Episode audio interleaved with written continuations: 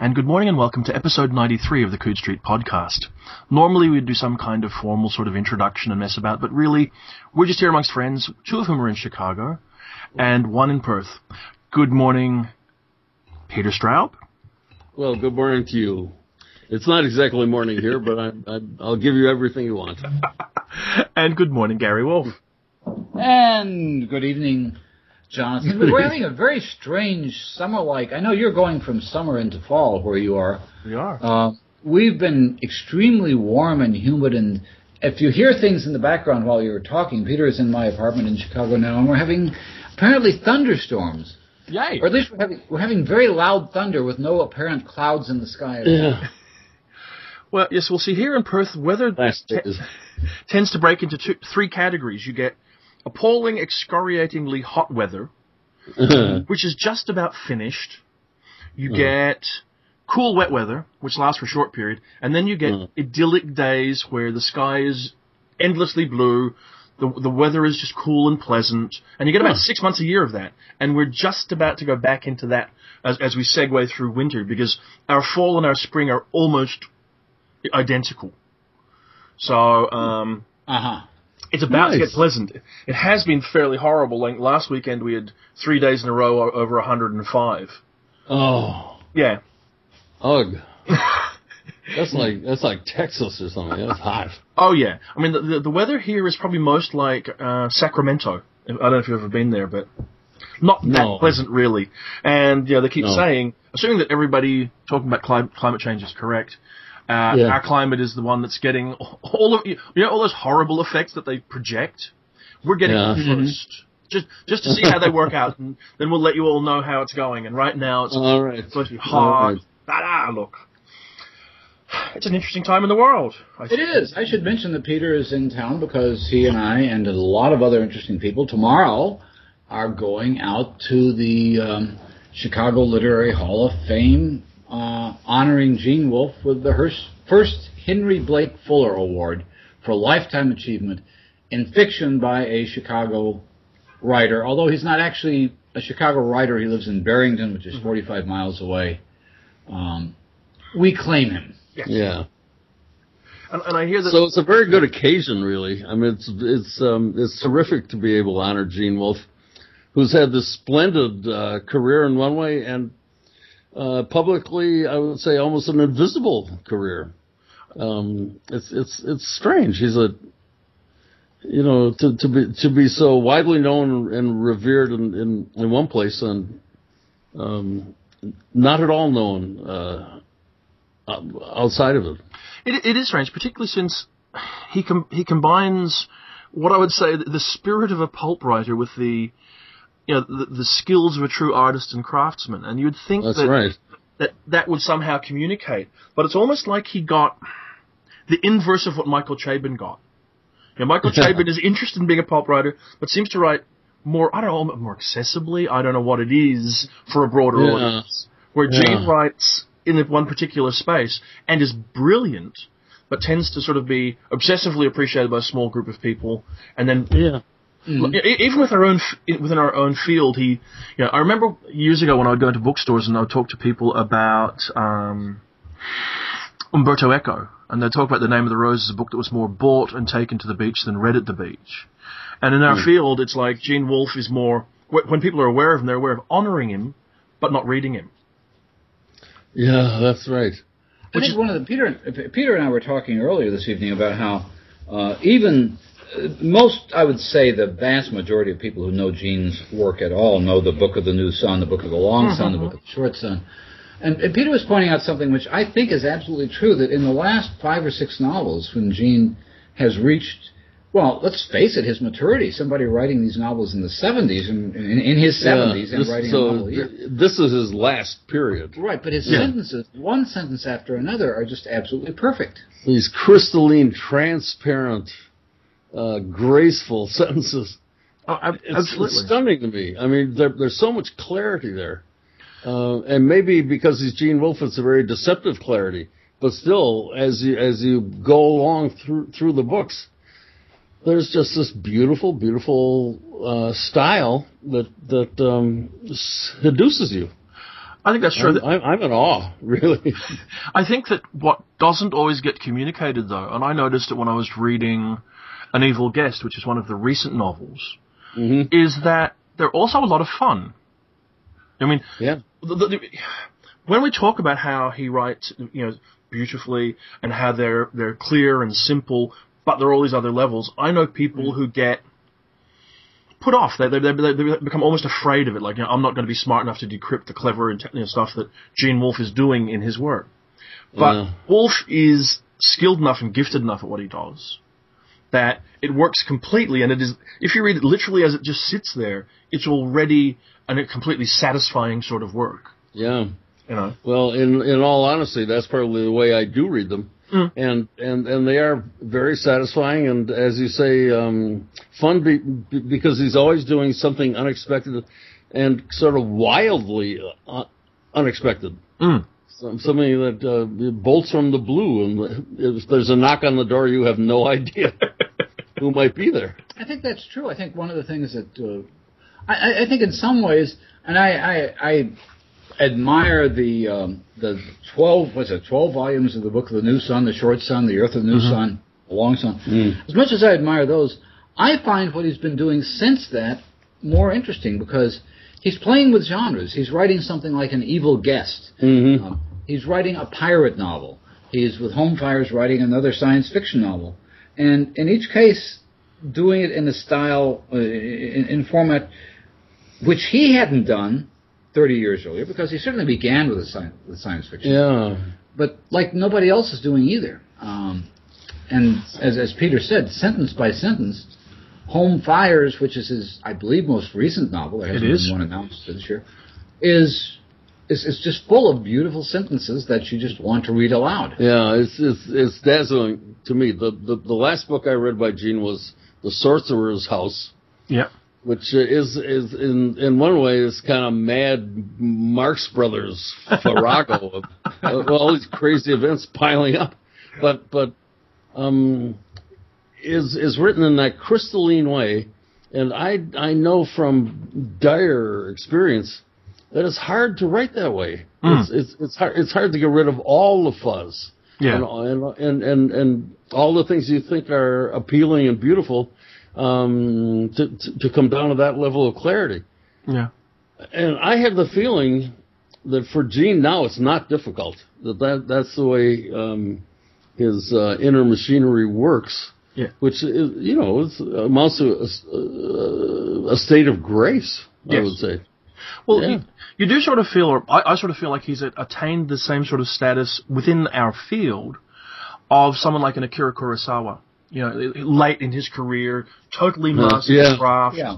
Uh, any of you know the late works. I mean, the only thing that's is interesting, I think, is you get to, you have a similar kind of effect when it comes to the late works as well. I mean, with Kurosawa, people people were always a little bit reticent to criticize them, criticize them because they weren't sure they understood them properly. And I see people being a little bit wary of, of Wolfe.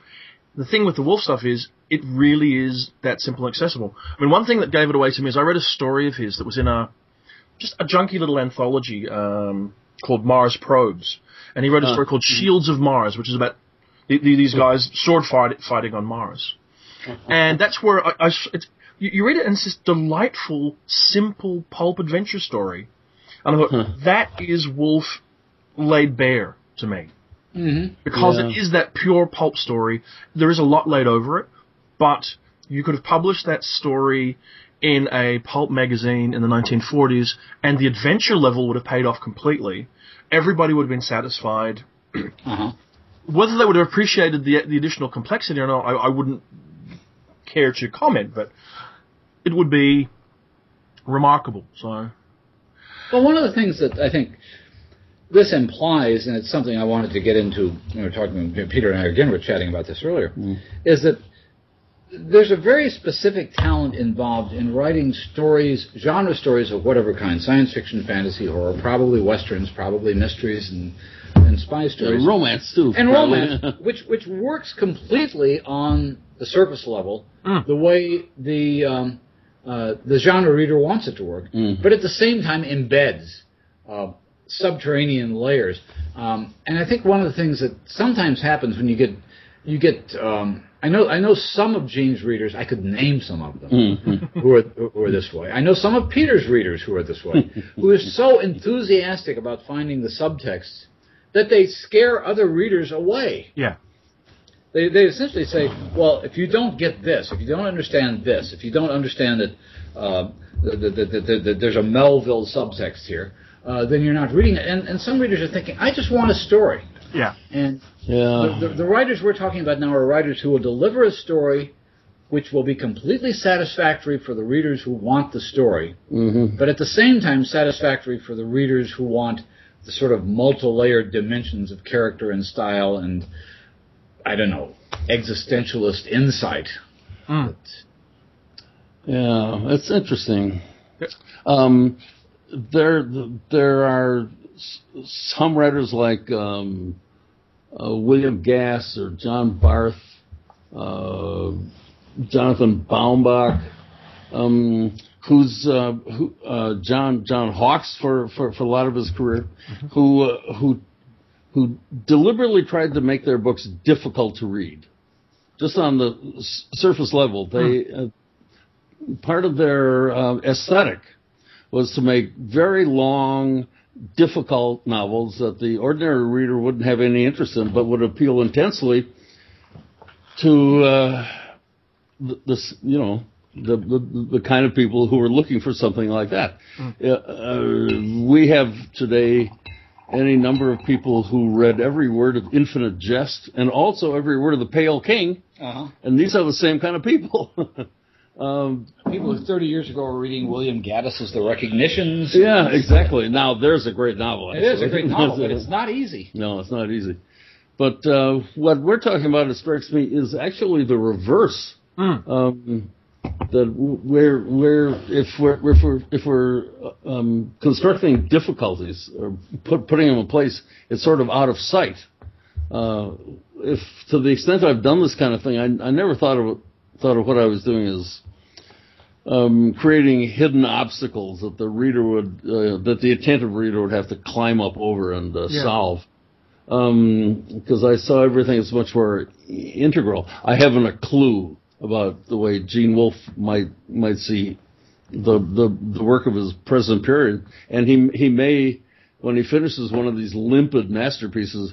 Um, sit back in his chair and, and, and rub his hands together saying, well, I really got him this time. I don't know.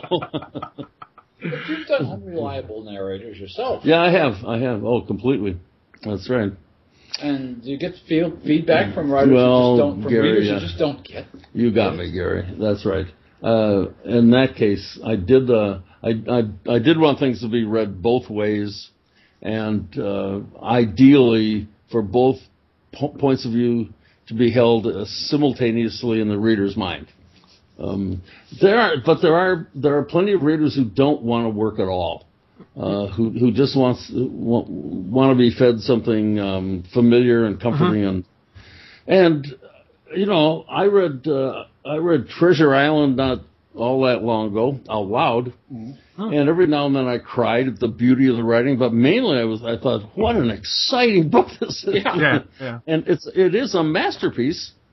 And um, boy, oh boy, I wish I could write a book like that. You know, I, uh, I I know if I tried, I'd do my best to screw it up because that is my uh, own personal uh, artistic This is method. a, as a kind of parenthesis to that. I was reading, I was, I was preparing my act to do this introduction for this Gene Wolfe event tomorrow. Mm. So I was looking at some interviews, and one of the things that he was asking in interviews, if you just had all the time in the world, what would you read? And he s- said, I would read more Robert Louis Stevenson because I haven't read enough. Oh, that's amazing. it's great. I mean, Henry James loves Stevenson, and uh, he was nothing if not uh, subtly discriminating. But he he really, he, if, I mean, what I'm saying is, if if if it's good enough for Henry James, it's really good enough for me. and for and, and it's it's it's great to know that um, Gene feels the same way. It's Gene. uh, I mean, we could. We. I mean, I know Gene is very fond of G.K. Chesterton. He was very fond of uh, Stevenson. Obviously, there are a few other writers he's very fond of. And I know you're very fond of Raymond Chandler, for example. Oh, I love Raymond Chandler. and yeah. it's again, it's the same kind of thing where there's this layers of of, of sort of philosophical worldviews underneath a narrative which on the surface works as a completely thrilling Yeah, detective story. uh, that's quite right. The mysteries. The thing about Chandler, well, not always in Chandler, but the mysteries usually more or less worked out. Yeah. Um, and some sometimes in a kind of behind the way uh, don't don't don't don't uh, watch what my hands are doing now, please. you right, know? exactly. look, look, look, look over here while I solve this plot problem for you. Hmm. But I, I guess what I'm concerned, uh, I guess what this leads to a little bit Yeah. is um, when you're writing this multi-layered, sophisticated fiction in any genre, whether you're writing science fiction or fantasy, which Gene tends to do, although he's, or you're writing what looks to be horror. When I say what looks to be horror, which what you're doing, Peter, Mm. is do you end up with readers who still, no matter what you write, are trying to find the floating dragon in it, or they're trying to find ghost story in it. Yeah, I uh, I do I do, and and and those readers are very uh, valuable to me, and um, um, much loved, um, and and and I hope there's always something there for him. Um, the where where I tend to go wrong with readers like that is if they are the kind of people who always want some equivalent of a Stephen King novel. That Yeah. that is something that really does begin delivering the goods right away, and doesn't mess around. Uh, d- doesn't doesn't take digressions.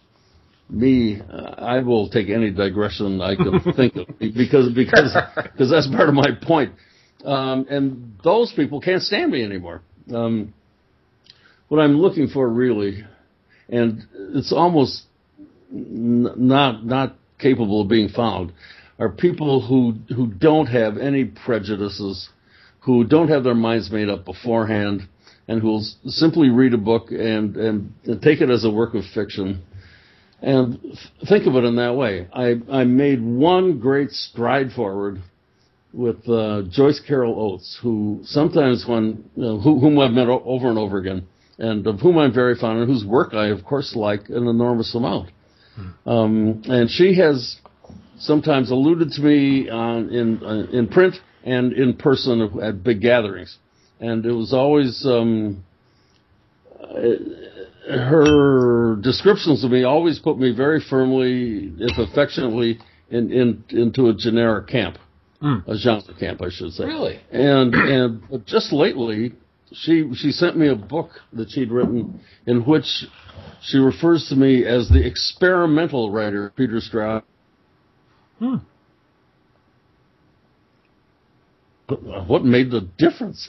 Yeah. now I don't think of myself as an experimental writer at all, but I but I can see how someone might take me that way.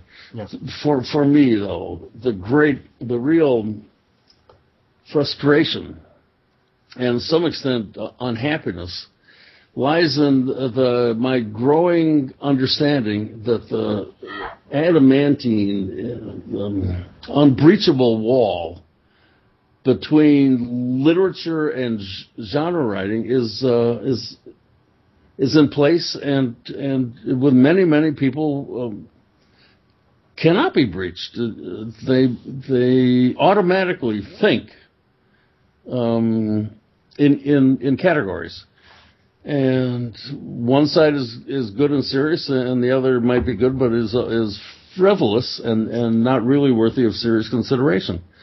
I, I used to think that I, I'd be able to uh, knock that wall down in some way, but um, the, as I go on, I I see it's not possible. S- Steve King has done uh, has done it as about as well as it could be done in in the only way it's allowed, which is to have somebody say, okay, of all these people, this is the best one. And what he does isn't isn't like that genre stuff anyhow. It's really about profound human concerns. Yeah. So he is a serious novelist who's been masquerading all along Good. as as a, a, a knuckle dragger, you know, which is the way he was treated at the beginning. Yeah, he was. Um, So he's the It's- it's- serious reader's knuckle dragger, is he? not anymore. I think we should put that on the spine of all his books. from now on. Oh, that's Right. condescending and unpleasant. he ain't he ain't a knuckle dragger, I assure you. Oh, I've You know that. I absolutely know that. Yeah. But um, do, do you ever sort of ob- obviously it's still a, it's a very real thing to you this barrier that it can't be broken through, but every now and again I wonder sort of how important it is. Um, you know, I look and I think, isn't it enough that the books get done and they're as good as they are, and you know, who loses out when I don't know, you know, the literati don't particularly embrace a work? Is it their loss or is it our loss? Uh, that's a great question. I I really would think that the the the loss goes both ways, though. I I want to be careful in how I think about that and how how how, how I describe it. Um, there's a, a, a system of um, judgment and a, Oh. a, a cast of thought in the in, in the science fiction world that that automatically erects fences around itself Yeah, I think so. I agree. and and so it's it's it's very well defended and it's it leads to the worst kind of um, uh, patrician Mm. uh, Mandarin thinking. It's just it's just it's a mistake from beginning to end. At least horror writers could never do that. Yeah, uh, With with with, with science fiction, there always was the an intellectual component that horror writing had no interest in, uh, but which which uh, permitted science fiction people to see themselves as a part in a in a in a good, if not generally acknowledged way. Yeah. And of late, I mean, in the past ten years, what ha- what's happened to science fiction writing is so spectacular, and um, it's, it's such a, a an astonishing evolution that um, one one one one would be justified in, in, in thinking that it's a, a superior form Mm. of, of writing. But of course, it, it is just more mainstream. yeah. Um, in uh, I'm talking about Neal Stephenson, about about William Gibson, Mhm. about James Morrow. You know these these works which are are breathtakingly comprehensive um, and inclusive. Well, I think you're. I th- I think part of what you're implying is that people still tend to read within their own little camps. Yeah, Science fiction people still tend to look at things in terms of how close it is to science fiction. Fantasy readers. Um, I mean, one example here. I can think of two examples here.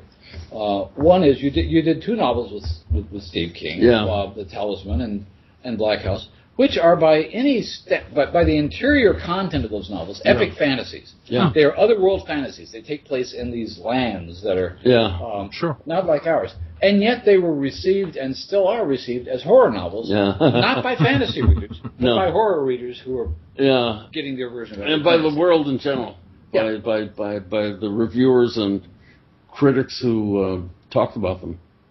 And now you've got a novella out, which we, we should offer your congrat- con- our congratulations Yes. also for ano- another Stoker nomination Oh boy, Congratulations, for sir. the, for the Ballad of Ballard and Sandrine, Yeah, which, if somebody reads it openly, seems to have it seems to be a horror story. It seems to be a kind of Kafkaesque surrealist story. yeah, or a Paul you could read it Bowles as science story. fiction. Hmm. You could read it Yeah, Uh, and and yet, by and large, I suspect people are seeing it as a horror story. I well, there, there's every reason to see that. Um, Oh, yeah. It did appear in conjunctions, which is, as a matter of contextualization, kind of changes the color a little bit. Yeah. Um, but on the other hand, has my name on it, which uh, uh, nails it pretty firmly in a in the kind of camp uh, uh, Gary described. Mm. But but I wasn't saying to myself, uh, "Oh, now I want to write a really good horror story." I, I said to myself, "I I want to write something." Oh, kind of disturbing that takes place on a yacht between two people who use knives on each other and uh, I mean, it's, that's just the way I think. Not, I, I don't think, oh, the, the horror fans are going to lap this up. And in fact, probably they they don't lap it up. You don't go anywhere close to where horror fans. Where, uh, No, it's not anywhere close to where splatterpunk fans. No, not at all. If I, I I first thought of this idea in the mid '80s, and if I had written it then, it would be it would have been much more explicit and um, uh, savage. I'm very pleased with the way it turned out, and I'm I'm very pleased with the thing as a whole. And I think if um, uh, readers of uh, Lethem and Chabon were to read that story, many of them would like it. But there Hmm. is a matter, which is my own personal uh, brand, that that it goes a little farther than some people want to experience. Um, this is, I mean, this is simply what I do. I think, um, not not not always, but often enough so I think it's a, it's a trademark, and and and it just. Some uh, Hemingway couldn't stop writing about bullfights, and I can't stop writing about, about situations in which people are tested very severely. Um, Is it the way it this just tur- case, yeah, Is it the way it just turns out, or is it uh, something that at some level you consciously do? It's it's not all that conscious. I assure you. I I I I knew I wanted to write about torture on a yacht on the Amazon, and uh, then the, the dialogue appeared to me, and I saw the way that I could have a lot of fun with it. Uh, and as things things marched on, I just I just worked the way I work. Mm. If it's something um, surreal or uh, grotesque um, or vividly disturbing uh, came to mind, I I hastened to prepare the ground so I could uh, so so I could get to it quickly. Mhm. Uh, because that is the kind of thing that excites me when when, when I'm writing and makes me um, a happy man at the end of the day and leads to pleasant sleep, you know, and a, and a good and a, and, and, a, and a sunny personality. How, many- how many readers have you heard from that said, "How can you possibly sleep after writing? How can you be so cheerful?" yeah, it's really strange. Anyhow, this is I'm stuck with this, and, and this is my thing. Um, and I don't, I don't think it's. Uh, I mean, it might you might as well call it horror, uh, and I, I believe me, I, I have no problems with that. But I think it also is uh, example 200 in the list of things that demonstrate that horror as a genre only barely exists a little bit anymore. That that that as far as a category, it's uh, it's it cannot be narrowly defined, and if you do define it narrowly, you're you're missing the point. Uh, I may this may be monstrous egotism on my part. Mhm. Now tell me it's not, Jonathan, please. No, no, no. Nothing could be further from the truth. Well, you've been on a project of redefining horror from that famous conjunctions um, issue several years ago in the Yeah. anthology, uh, Yeah. Poe's Children, which was subtitled The New Horror. yeah. So you've been making this argument that horror is more than we thought it was. I mean, you even have, am I right? Ellen Klages, oh, uh, I forgot Yeah. the American, but there was an Ellen Klages story in There was the green glass sea. The Green Glass Sea, Really good. which is now sort of uh, almost a kind of becoming a classic of, of young adult literature about the you know building of the atomic bomb. Oh, wonderful. And you put that uh, the original short story, which gave rise to her novel, which is the one that's uh, now successful. What's more, that story was on the web. It wasn't even printed. Oh, really? Okay, Yeah. so you, you you put that in as, a, as an example of the new horror, and the first thing that I'm, I- I'm sure you must have seen this in the reviews. People are saying, "Why is this a horror story?" Oh, really? Well, any story that incorporates um, uh, radiation poisoning is pretty horrific. Yeah. I think. And and and uh, the Ellen Klages story did that so subtly um, and uh, you know handsomely. I I'm, I I was really persuaded. I don't know. I mean that's a that's an example of me trying to make the point that I I'm afraid I've made tiresome. Um, the the the signal signs of hope for for me, and then the the the the, the things that mean the cause may not be really lost are are the cases of individual writers. Perhaps Michael Chabon, but for sure Dan Chaon, who is um, celebrated as a wonderful literary writer, which is what he is. But he's also profoundly a writer of horror stories. Mhm. Uh, it's it's it's he grew up with it. It's I mean he, he grew up reading it and he grew up with it in a in a biographical sense in some way that he's never described, but which uh, could be speculated about. I'm, I'm not going to do it now, but it has to do with adoption. Um, there's a there's a kind of a yearning and a tropism toward violence, which to me says um, horror, maybe with a capital H, but but needn't. Um, I, I I just don't want the word to be excluded in these cases. Besides uh, Dan Chaon, who is one of my favorite writers, is Brian Evenson, uh, a literary writer. He's the director of the writing program at Brown, and he writes the bleakest, uh, mo- uh, most hopeless uh, tales of extremity and violence um, that t- take place. A lot of them take place in a in a in a, a dystopian post-apocalyptic landscape with extremely damaged human beings doing terrible things to one another. Um, he wrote he he wrote a great novel called The Open Curtain, which I recommend to you, Jonathan, if you haven't read. No, no. It's it's a spectacular book, and it involves um, Mormons and a son, I believe, of um, or grandson of who's the Mormon the the one the Brigham Young Brigham Young. uh, who was involved in a famous murder Yeah. in, in, in Chicago. Mhm. Uh, Brian Evenson was raised a Mormon, though a, kind of reluctant one, and uh, his, um, his his relationship with the church was uh, uh, long drawn out and increasingly painful, and that history shows up in a lot of his work. Yeah. He's also, as is Dan Chaon, and the readers I'm trying to get get to, very open-minded and generous.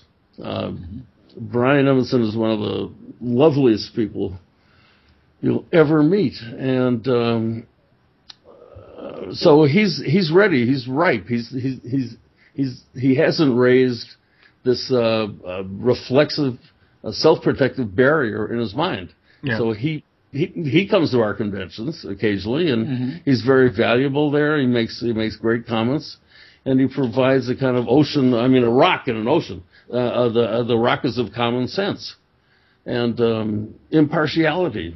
Um, I'm I'm a big fan of all that, and so uh, uh, when I see writers like that, I think things are things are, are are going the way I think they should. And we we were speaking of Caitlin Kiernan Mm. uh, just a bit ago, and she she is another great example. I think she began uh, as an unapologetic, wholly committed horror writer of a certain kind, Mhm. uh, kind of decadent, um, uh, goth. Mm. Uh, and you know the the version of the gothic that was this that was refined and um, compressed into goth. She she was a heroine to um, uh, fans of of goth, and uh, uh, you know acquired a lot of followers just because she seemed to express it so so perfectly. But her work has evolved in the most beautiful, finished um, ways, so that her the her the the book um, s- second to the the the, the most recent the, the the red tree The Red Tree. is is a is a, a brilliant l- l- literary novel that uh, that incorporates or you know expresses uh, gothic themes and, and gothic techniques yet in a in a controlled, steady, um, uh, eyes open way. And uh, her new book, uh, The Drowning Girl. Yeah. Drowning Girl, is is a masterpiece It really is. It's her best. it's it's her best piece, and and and it has uh, astonishing writing and it's, uh, astonishing mood. It's it's the kind of work that comes from a writer wholly committed to what she is doing at the moment, who's indivisible from what she's doing at the moment, and has no choice but to write exactly the words that are coming out of her pen at that moment. it's it's so I mean that's a quality you can't miss. Um, it's it's immediately impressive, and it, and you you know that it's absolutely authentic.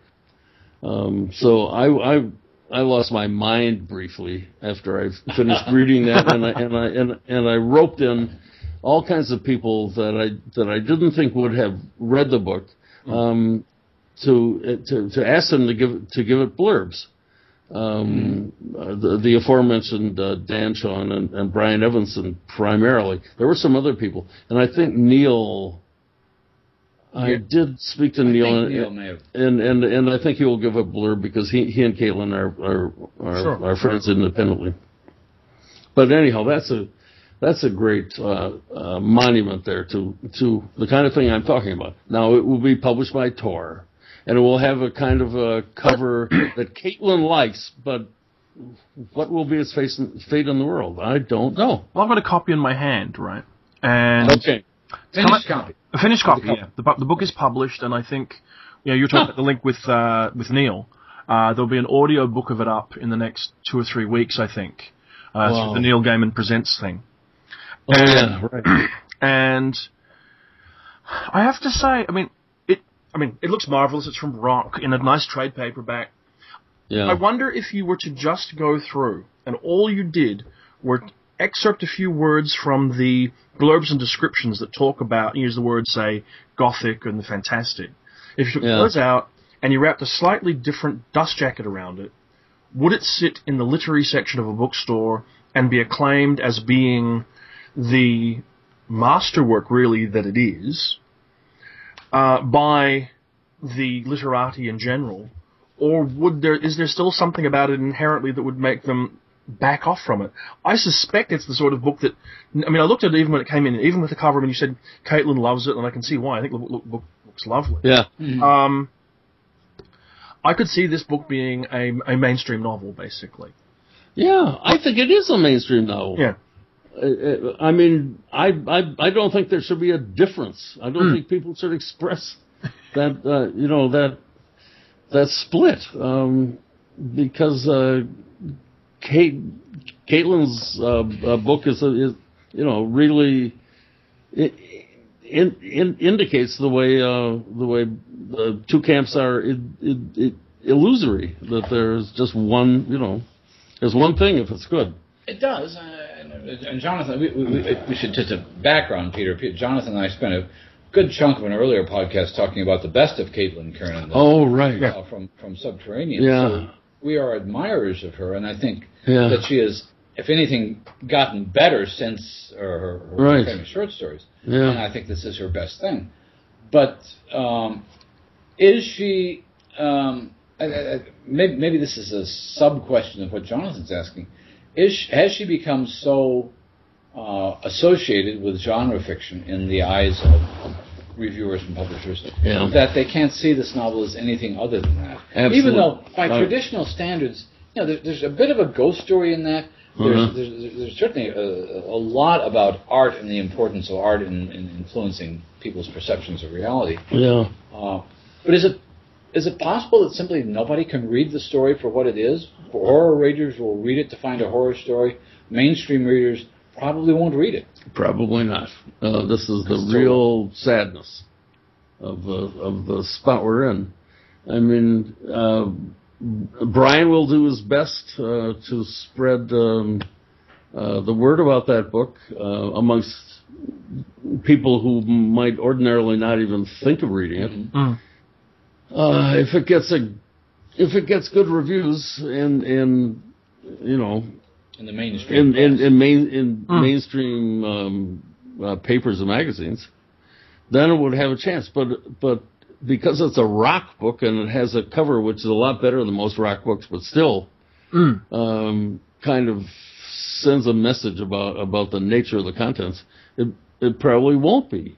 Yeah. Uh, it's like there is this dreadful failure of imagination that affects our culture. The, it says this is irredeemably of this inferior sort. I, Uh, I, really- I, I earnestly hope that's not the case because what also occurred to me was I don't know if it's as universally true there, but what I've observed happen, happening to bookselling here in Australia at least is that Yeah. with the failure of the m- large, large book chains, you're getting a lot of really good, hip, independent kind of bookstores popping up and Yeah, flourishing, good. doing really well. really? Very much so, yeah. And Wow. this strikes me as their kind of book. The kind Yeah, of book that I could see in piles in, on tables out the front of their store, uh, and attracting that Uh. kind of readership. Um, Well, And- that'd be perfect. I I know what you mean. It's the kind of thing that uh, independent bookstores have always had. Our staff recommends this. mhm. Yeah. If they can do that, that would be terrific. Um, they even do that at some Barnes and Noble stores that survive. They do, yeah. Staff recommendations. But even then, you have to get it to the staff members. You have to get it to people who are willing to read a little bit outside their comfort zone. Yeah. My my my daughter, who's uh, having an amazing success as a young writer, uh, with a short story book, uh, and will soon publish a, a novel called Laura Lamont's Life in Pictures. Uh, also works in a bookstore, a very good independent bookstore in Brooklyn Mhm. called Book Court. It's a it's a big space. Um, it, it it has a huge stock. There are a lot of people who work there, and they they do have these independent uh, choices uh, that bookseller recommendations, and I think it would be an immense step for one of those people to pick Caitlin's book. Yeah. It's not the way it's not the way they think. Um, I I for all they say, I um, I I, I I think they they they draw a distinction between what is actually serious and what is um, tolerable. Are, are we in the era of lip service to um, yeah, to, to, to, to, did to say the barrier, but we're not actually doing it. I mean, there's an example that occurred to me that uh, falls over from last week's podcast. We were talking about Edgar Rice Burroughs, Peter, and about the Princess of Mars. Yeah, Uh, and I'd mentioned that I had heard that the Library of America were doing an edition of Burroughs. Huh. And brilliant. and I thought, magic, this is great. And I actually, in fact, during the podcast, I actually jumped online and bought. They've, they've put out, they're putting out hardcovers of A Princess of Mars and Tarzan. I thought, Oh. that's oh. fantastic. And then somebody pointed out to me that whilst they are indeed publishing them, they're not actually official Library of America books. No. Oh, really? In fact, it officially says they're not No. series volumes. And, and I quote the, the, the Library of America here. Burroughs has not been admitted by our advisors to the inverted commas pantheon of LOA authors. uh, well, you know what, what they've said is cowardice. well, it is because what they're what, what they're basically saying because they said you know um, they fall into a group of books that, that we think should be um, republished as keepsake hardcovers as a recommitment to the value of print editions. In other words. These are books that aren't good enough to be part of the Library of America, but the Library of America would like to make money off them. Well, yeah, I, I I think so. I also smell in everything you just said uh, a lot of in, internal dissension I think and, so. and a lot of ar- argument between two camps at, at at at the library. I've had I've had a lot of contact Yeah. uh, with the Library of, of America and a good deal of experience.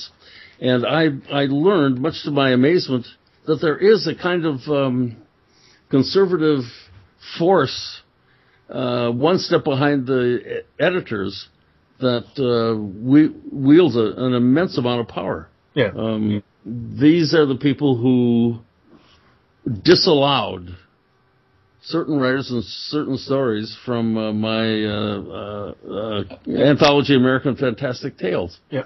They they they simply would not tolerate for for one reason for some reason a reason I never will understand. They would not allow a story by Elizabeth Hand. I suggested other stories and they say no. They said no. We don't want her. Huh. I don't get it. That I mean- beats the hell out of these, me. these are not the editors that you and I have been working No, with. no. These Those are the the, the, shadowy- sh- the shadowy advisors and, and board members behind them, and those people know what's good and what isn't. You know, in the in, in the in the roughest, uh, most sec- brutal sense. The secret cabal, the twelve faceless Yeah. men. On the other hand, this same organization embraced H.P. Lovecraft and and and gave me every uh, every kind of freedom. Uh, except the freedom to make jokes in the footnotes. they, did, not permit. I tried to sneak in the most subtle, the smallest of jokes, and J- Geoffrey O'Brien sniffed them out and uh, exiled. on the spot. Yeah, they're smart people there. they are. That's a pity. That is a genuine pity. Yeah, I mean, they, they, were barely jokes, but they were jokes. Uh, so they, you know, it's, I thought I thought that was brave and imaginative. Uh, it was a it was a wonderful step. Yeah. Uh, and maybe that H.P. Lovecraft is now so influential Mm. and so actually ensconced Mhm. in our culture that uh, that they had to take that approach. Um, but he's still he's still a, a, a controversial figure though, and they they they needn't have, I don't think, which is why I I, I thought then I still think that they were imaginative and brave. Yeah. Well, Lovecraft was part of the Library of It was and exactly. Burroughs St. is Burroughs like, is not. We're not. Yeah. And, and I guess that's what interested me because I just assumed, well, we're seeing the Library of America. I, I don't want to just say loosen up. I, I, we're, we're seeing them embrace the top end, you the, the, the most influential, the best of uh, Yeah. modern popular fiction. And you know, you've seen it through what they've done in the mysteries of the 40s. You can see it with Lovecraft. You've seen the, they've embraced Philip K. Dick, There's this lunatic, crazy science fiction writer. Um, Yeah. And, one could say that they also uh, did the same with Jack Kerouac. Mm, yeah. Who was who has never been uh, celebrated in uh, academia, No. and uh, is, is uh, very often uh, dismissed, and yet still is a, a powerful force. And and I can see it with Vonnegut and other things. And you sit there and you say, Yeah. well, okay, we're now opening up. And then when they do something like this with Burroughs, which looks like, to, to, to me, superficially, looks similar to the uh, the uh, Lovecraft decision, Uh huh. but obviously Yeah. just a step too far. You know, until Yeah. we have to like separate ourselves, you know, from this roughly written first novel that came out and this sort of on apologetic adventure fiction from this pulp writer. It's like just a little too much, but not too much to make the money.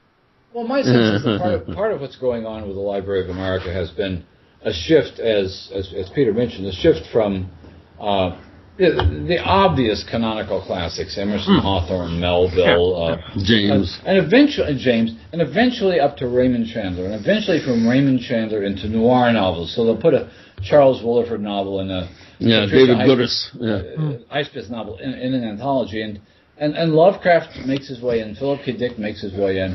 The various writers of the science uh, science fiction writers of the fifties make their way in because this represents an expansion beyond what they consider to be a literary canon into what they see to be a kind of social and cultural canon Yeah. um, in the sense that they are they're recognizing that these books have been widely influential. They are certainly in terms of the Library of America's remit.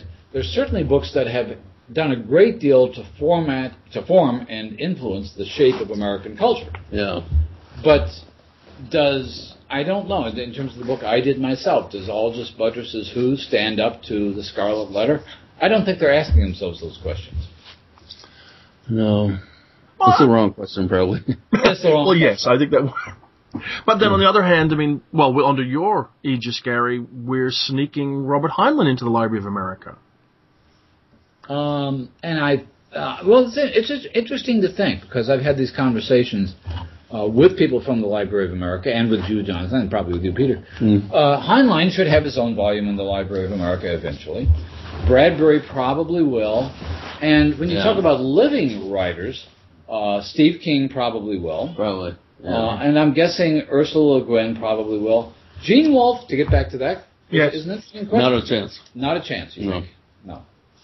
Wow. And yet he would probably, if you said to me, name 10 writers in our field who deserve to be in the Library of America, he would have been on my list.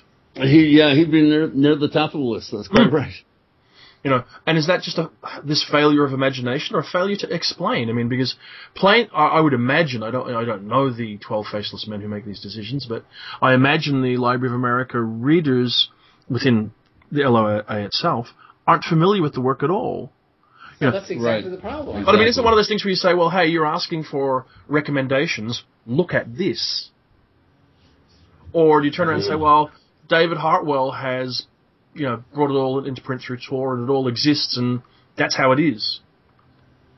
Uh, Well, there is a small category of writers who no matter how good they got during their careers, never were read outside their genre. I mean, I- I, I think Gene is one of those. Somebody that Gene also admired, which we've talked about before, is Ray, uh, R.A. Lafferty Mm. not uh, Avram Davidson, um, who is Right. a, a lot of people who are just terrific writers. If you could get anybody outside their genre readership to look at them, hmm um, who is who would be a good example in horror? Um, who's just not read by anybody but horror writers. I can't think. I can't think of any offhand either. But I I'm know. Richard, Ma- Richard It- it- Matheson. it- who Matheson? Well, Matheson has not been read by mainstream no, uh, readers by and large. no, n- not at all. Uh, Shirley Jackson has. Mm. Shirley Jackson is in the library. Yeah, she is in the Library of America. That's right, and uh, it's well deserved. Fritz But- Leiber. yeah, Fritz Leiber is, uh, for all he's done in all sorts of fields, is unknown outside of genre readers. yeah. But can you imagine him being in the Library of America? Not for another 70 or 80 years. Well, Philip K. Dick is in. I don't see why Fritz Leiber isn't. I, Well, I s- that's- but I, I sort of feel like if, if Burroughs can't get into the Library of America, Leiber can't get in. Yeah. You know what I mean? It's like they're joined, J- just as Well- in, I mean, it's like it's just like I mean, can you honestly picture? And I- I allow that there's an HPL volume, so anything is possible. But can you imagine a Robert Howard Library of America volume? Uh, Oh, no, you gotta start up. I, I was explicitly told that there, there that there could not be one, and I didn't expect that there ever be, would be one. I, it occurs to me now that what what what we're talking about is um, uh, I, I I imagine for the moment uh, the inclusion of writers who were read by the editors when they were young, and for whom they had an um, indelible, enduring affection, Mm. and so want to include in some way. Um, Geoffrey O'Brien is an omnivore, and he never discriminated between high and low. I think he he he, he just read as much as he could, He's the editor of the Library of America series. and he's a brilliant, brilliant guy. He's very, very, He's very- read everything, and he's he's a he's a terrific writer, and in some ways a great poet. Mm.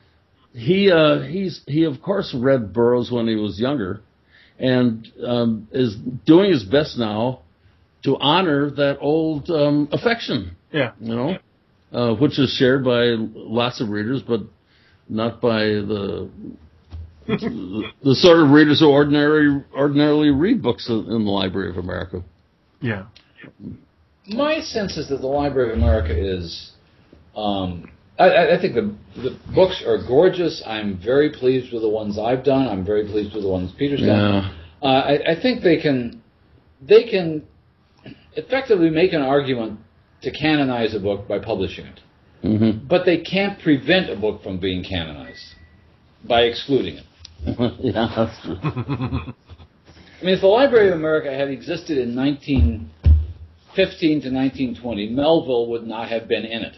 Huh. He was despised until he was rediscovered in the late 20s.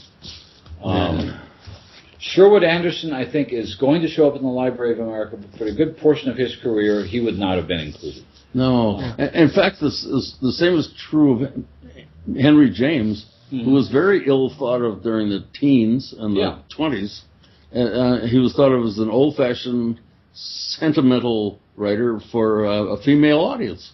And and um, after the forties, when uh, R.P. Blackmur, other you know extremely intelligent uh, uh, readers who, who who who wrote essays for uh, wrote articulate, probing essays for um, high-minded journals, uh, began publishing pieces about James, and all of a sudden James was un- understood to be a, a, a, great master. But there are books I've I've, I've, I've read novels set in the 20s, and and uh, in, in, in in which James is really dismissed as a kind of um, an old lady. And a feat, Yeah. uh, sort of. Yeah, it's very strange. Uh, he, he he was he was brought back. So uh, and, uh, Herman Melville, as you say, was certainly brought back. Well, I mean, one of the things, and I think Jonathan, you and I may have talked about this, Yeah. maybe not on on the podcast. Maybe we're just getting it all wrong. Maybe 150 years from now, the history of science fiction will talk about Nelson Bond and E.C. Tubb and all the people we thought were. and Hugh B. Cave and that, that team. You're uh, look, you, you could be completely right. I mean, you know, uh, every you know, and yet somehow I'm willing to just roll a dice and bet it won't be the case. I, well, Yeah, maybe it should be Lionel F- Fanthorpe being honoured tomorrow night. I don't know. it's I- true. Maybe. Uh, yeah, they'll listen to this podcast in a hundred years and go, they were idiots. They're Who's so wrong. who was, who was the British mystery writer that wrote under the name John Creasey and several about a hundred other names? The guy wrote 200 books. Two hundred books. I can't remember his real name offhand. No. Uh, everybody in Britain knows who he was. That's immortality for you. Yeah, exactly. But the thing is, the Creasey novels weren't that bad as, Yeah. as sort of run-of-the-mill mysteries. Yeah. But the fact is, who knows? Harry Stephen Keeler in the United States. now that's going too far. Okay. but uh, you know, uh, George Simenon, um, Simenon, yeah. he he made no pre pretensions of being a, a, a- a great and intellectual writer. He, he he just stuck to what he knew, and he wrote he wrote fast and he wrote very well. Yeah. And he is uh, pretty much universally accepted as a significant and worthwhile writer. hmm These things can be re- can be reassessed. There's no doubt about it. Yeah, they can. It's just getting them reassessed is hard. Yeah. Anyway. I, th- I think we're beginning to wander, and what I also think is I can hear the sound of a dinner reservation in the, in the your immediate future, and, and maybe It's, it's, we have to question that you be, yeah. It's not far to go, so it's a it's a five minute walk from here. But It's very good to talk to you, Jonathan. It's wonderful It's, it's always good, and this it's nice to talk to you at length. Yes, and I hope that uh, will you come, be coming to Toronto later this year? I will. Oh, well then I shall Oh, that'll be great. I, I I really look forward to that. We shall have a high old time, I'm sure. Yeah. But on Very that on that cheery note, thank you very much, Peter. It was great having you here today. Uh, uh, you're very welcome, and farewell for the moment. all right, and I will talk to you again next week, possibly from the international conference on the Fantastic in Florida. We shall see how it goes. I look forward to it. See how that goes. Okay.